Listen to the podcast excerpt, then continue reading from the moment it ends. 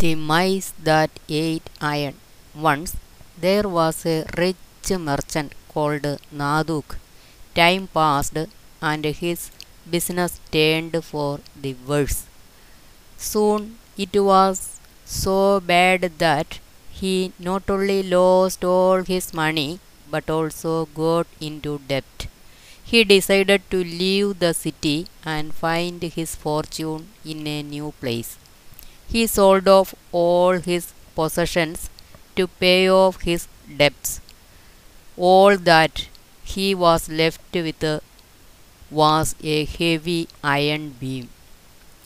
Before leaving his town, Naduk went to see his good friend Bondu. He requested him to keep the beam with him till he returned. Of course, my friend, I will keep the beam safe for you, said the Bondu. Naduk thanked him and left. He travelled far and wide for many years and worked very hard. He started trading in spices and soon became rich again. He returned to his town, bought a new house, and opened a very large shop. Bondu had also heard that Nanduk is back in town and has started a new business with the money that he had earned in all these years. One day, after work, Naduk went to he visit his friend Bondu, who welcomed him warmly. They talked for long. As he was about to leave, Nanduk asked Bondu to return his beam. Bondu had no intention of returning it, as he knew that when sold it would fetch him a good price. He put on a sad face and said, Something bad has happened. I had kept the beam safely in my storeroom, but the mice have eaten it. I am really very sorry. Naduk understood that. What was going on in Bondu's mind? Please don't feel sorry. It is not your fault that the mice ate the iron beam, said Naduk. Bondu was pleased to see that Naduk had fallen for the lie. How stupid can one be? thought Bondu. Meanwhile, Naduk asked Bondu to send his son home with him so that he could hand over the gift that he had bought for him.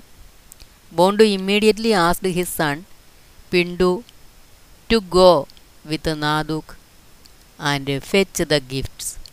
Naduk took the boy home and locked him in the cellar of his house. When Pindu did not return by evening, his father got worried and came to ask about the whereabouts of his son. Naduk said, Oh, it was so unfortunate. While we were coming to my house, a cock swooped down and carried the boy off. I followed the cock for some time but could not keep pace. I am sorry, my friend. Oh, hearing this, Bondu became furious. He accused Naduk of lying. He insisted that the cock could not carry of a 15 year old boy. A quarrel started and they both went to the court. Your Honor, I had sent my son with this man to fetch some gift from his house, but my son has not returned since.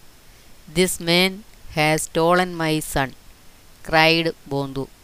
The magistrate ordered Nanduk to return the boy to his father, but Nanduk insisted that a cock carry off the boy. The magistrate asked him how it was possible. To this Nanduk replied, If mice can eat up an iron beam, surely a cock can carry off a boy.